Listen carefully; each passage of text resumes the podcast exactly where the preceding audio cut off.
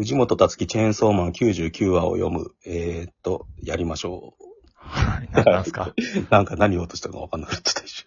あの、チェーンソーマン、先週から第2部が始まりまして、はい。あ前回が98話で、今回が99話ってことで、はい。第2部の2話ってことなんですけど、どうでした？はいはい。いや、なんか、き先週言いましたけど、はいなんか、これぞチェーンソーマンって感じでしたね。えーすごい、あの、良かったですね。前回と今回の差ね差がよくわかんないですけど、俺は前回やっぱちょっと暗すぎたし、なんかやっぱり自家中毒感がはい。あったなと思ったんですよね。うんうん。な、なんていうか、ちょっとこう、期待を上回ってくれなかったんですけど、今回は俺、まあ、再開2話目としては、うんあの、まあ、とりあえず既存キャラクター出して、うんチェーンソーマンにだいぶ近づいていってとか、うんあと世界観を説明するようなことを言わせてとか、まあ、わかりやすかったじゃないですか。うんあ、こうこれだなって思いました。まあ、インパクトは別にあるかないかで言えば別にないないんですけど、まあ、設定説明っていうところでわかりやすいところがあったんで、まあ、ササービス精神のある回でしたよね。は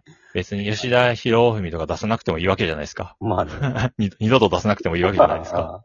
だからなんか、予想以上に予想通りの駒が進んではいるんだよね、なんか。全く期待できるものではなくなってるっていうか。ただ戦争の悪魔が脳を半分残したみたいな、そういう設定を作ってくるんだみたいな。ああ。そんなことできんの？ってなりましたね。うまあ、ほん嘘本当か嘘かわかんないですけどね、これも。んうん見てる幻覚なんだって。まあ話じゃ簡単に説明すると、うん。まあなんか三鷹ちゃんという女の子がいて、前回戦争の悪魔に乗っ取られたんだけど体、その後どうなったかっつったら戻っ、元の体に戻ってて、その代わり、なんか幻覚を見るようになってるっていうか戦争の悪魔が。うんそいつが話しかけてきて、その学校にチェーンソーマンがいるから、なんか倒しに行くみたいな話になってるっていう。うんまあ、割と二人のバディものみたいな空気になってて、うんで、なんかデビルハンター部っていう部活に入部するっていう。うんでそれとさっき言った、その前回、第一部で登場してた吉田博文が登場して、って感じの展開ですよね。なんかはいはい。うん。吉田博文がかっこいい イケメンとして普通に出てきてるっていう。なんかそうですね。あの、なんか、一回トレンドに上がってて、うん吉田博文が、うん。女を殴っていそうなキャラクターナンバーワン、吉田博文が出てきた。うん。やったーみたいな感じのが上位に来てましたね。なるほど。はい。すぐ死ぬかもしれないっていう、みんな不安がってるってとりあえずなんか今回説説明された設定を言うと、うんうん。戦争の悪魔が死ん死んだんですね。一応戦争の悪魔曰く三鷹ちゃんは一回はいはい死んで、死んだ体を乗っ取ったって言ってるんですよね。あーってことは魔人だと思うんですけど、うんうん。あの、生きた人間と契約すると、チェーンソーマンみたいな、なんはいはいデビルマンというか、形になる。で、死んだ体を乗っ取ると魔人になるんですね。そはいはいのパパワーみたいな。で、今回に関しては、し魔人側なんだけど、脳を半分残している戦争の悪魔曰く。うん。で、えー、だから頭の中に二人がいるみたいな状態になっていて、はいで、三鷹ちゃんは、えー、戦争の悪魔と喋るときに、戦争の悪魔の幻覚を見てるんだけど、そのビジュアルが、か顔に傷跡のある三鷹ちゃん、あと髪の毛をくくっていない三鷹ちゃんっていう。はいまあ戦闘の時にこれに変身するってことですよね。そうですね。なんかあの、ルックバックの関係性をああ。なるのか、みたいなことも一瞬思いましたけど。それっぽいですね、確かに。藤本達樹がよく書く、なんか、ド S とド M の女の子の関係っていうか、ちょうん。っといじめっぽい関係。うん。あとは、その悪魔が、能力が、その、相手が、行為、自分に好意を持つと、その敵を武器に変えることができるっていう。うん。っていうことは、ここで吉田博文が彼氏になるって言ったら、あの、吉田脊髄一件でしたっけ？はいはい。に、田中脊髄意見ですね、前。が誕生するんじゃないかはって言われてましたね。全員脊髄意見にされるのかっていう。だから最後、そのデビルハンター部っていう概念が出てきて、うん最後じゃないか、途中で出てきて、その、吉田博文は転校したてだと、で、ここに、はいこの学校にチェーンソーマンがいるうん。っていう噂があるみたいな話をうしてるんですよね。んうん。で、デビルハンター部があるっていうことは、うん。多分悪魔っていう存在がだいぶ弱体化してるってことかなと思ったんですよね。その街中にいる部活動の中で悪魔を一週間以内に殺してこいみたいな、ああそういうわけじゃないですか。前の世界観だとそんなことはできなかったですよね。もっと強かったっていうね。グッソすぎて。まあ、それを証明してるのがやっぱりコケコケピーですよね。あまあ家畜ぐらいのレベルになってる。上映悪魔が出る時代になってるんだ。ちょっとした、電磁軍の戦いになってて。そうそう。で、あの、まあ、この部活動でうん。入部チェーンソーマンを殺すために、うん戦争の悪魔はチェーンソーマンを殺したいんですよね。だから、はい三鷹ちゃんに命令して学校に入れて入って、はいで、デビルハンター部の入部試験うん。を受けるんですけど、うんまあ、三人一組になってくれって言われて、吉田博文と、この女の子って委員長じゃないんですよね。こあ、違います。これってあれじゃないですか？あの、公安編に出てなかったですか？こいつ。なんか顔が似てる草、草壁でしたっけ、なんか、なんかいるって言われてですよね。。うん。そうちの悪魔かなんか呼び出すやつですよね。う。うん。出んのかな、確か。うん。ちょっとわかんないんですけど関係ないのかな？うん。なんで、か、最終ページでその3人がグループになりましたっていう。でこのグループになったことによって、吉田博文が、あのー、必死で三鷹ちゃんにせ好意を抱くと、あ吉田脊髄剣が誕生するっていうう。ん。吉田脊髄剣秒読み開始ですよね。ひどいよ。っていうのが今回のあらすじうんでしたね。うん。で、成馬さんがあの、はあー気づいたっていうのは、コケピーが、あ、あ鶏れですよね。うん、鶏。で、今週のサブタイトルが2話だったんですよね。はいはいうん あの、藤本たちの最初のよ読み切りが庭には庭、鶏がいるっていう話だったんで、うんうんそれのなんかリメイク的な側面もあんのかなってちょっと思いましたよね。うん今考えるとですけど。うん、あれはなんか人間が鶏として宇宙人に飼われてる世界の話なんですけど、その読み切りの方は。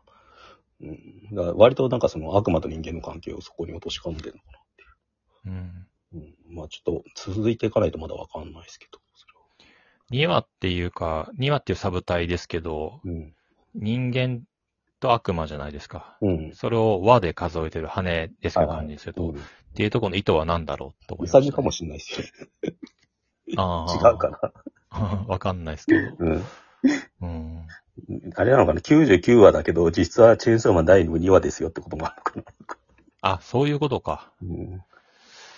だとしてもこの羽はっていうなんか、後で意味を持つのかなってちょっと思いましたね。まあね、うんうん。あとなんかデビルハンター部っていうさ、言葉がさ、安いですよね。なんかこのなんか言葉の響きがやられたって思ってさ、なんか、うんまあ、この間の田中脊髄剣もそうなんだけど、うん藤本達樹のネーミングセンスってすごいなと思ってて、本当に。安、すごい安っぽい記号で、すごいジャンクな感じなんだけど、うん。この漫画で出てくるとかっこよく見えるっていうさ。うん。それはなんか悪魔のビジュアルもそうですよね。なんか、うん改めて見るとやっぱチェーンソーマンとか銃の悪魔のビジュアルってそんなに良くないっていうかさ、極端だよなって、なんかその、うん。銃とかチェーンソーがそのまま頭についてるだけだからさ、なんかね。デザインセンスとしてすごいひどいんだけどさ、なんか、うん。この漫画においてはこれが正しいんだよなと思って。うん。そうですね。なんかその辺もこう親近感っていうか、うん。うん、富樫が出てきた時の変な親近感近しいものを感じますね。今の気分なのかな、それがっていうか。うん。デビルハンタークラブとかだったらダメなわけじゃん、あれってなんかさ。うんデビルハンターの時点でかなり格好悪いからさ、言葉としては。なんかさうん。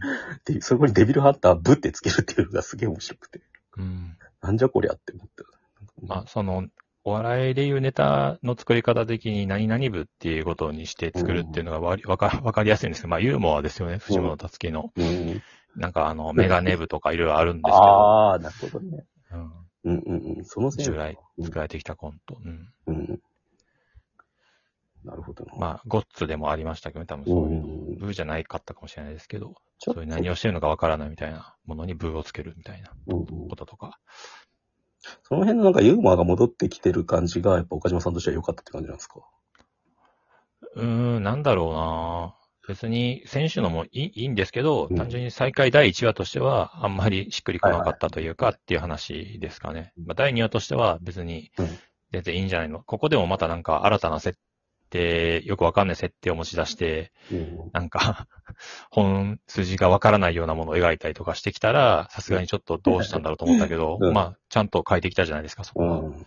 はい。まあ、わかりやすかったし、ビジュアル的にも普通に、なんていうのか、あの、石田博文かっこいいとか、はいはいはい。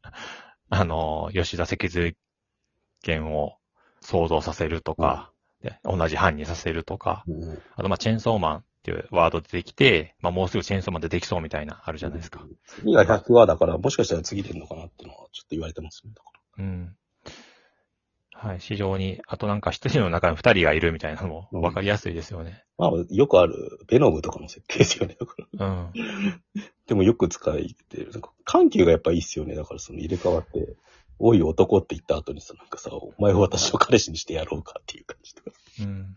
まあ見開きで面白く見せるのはよくできてるなって思います。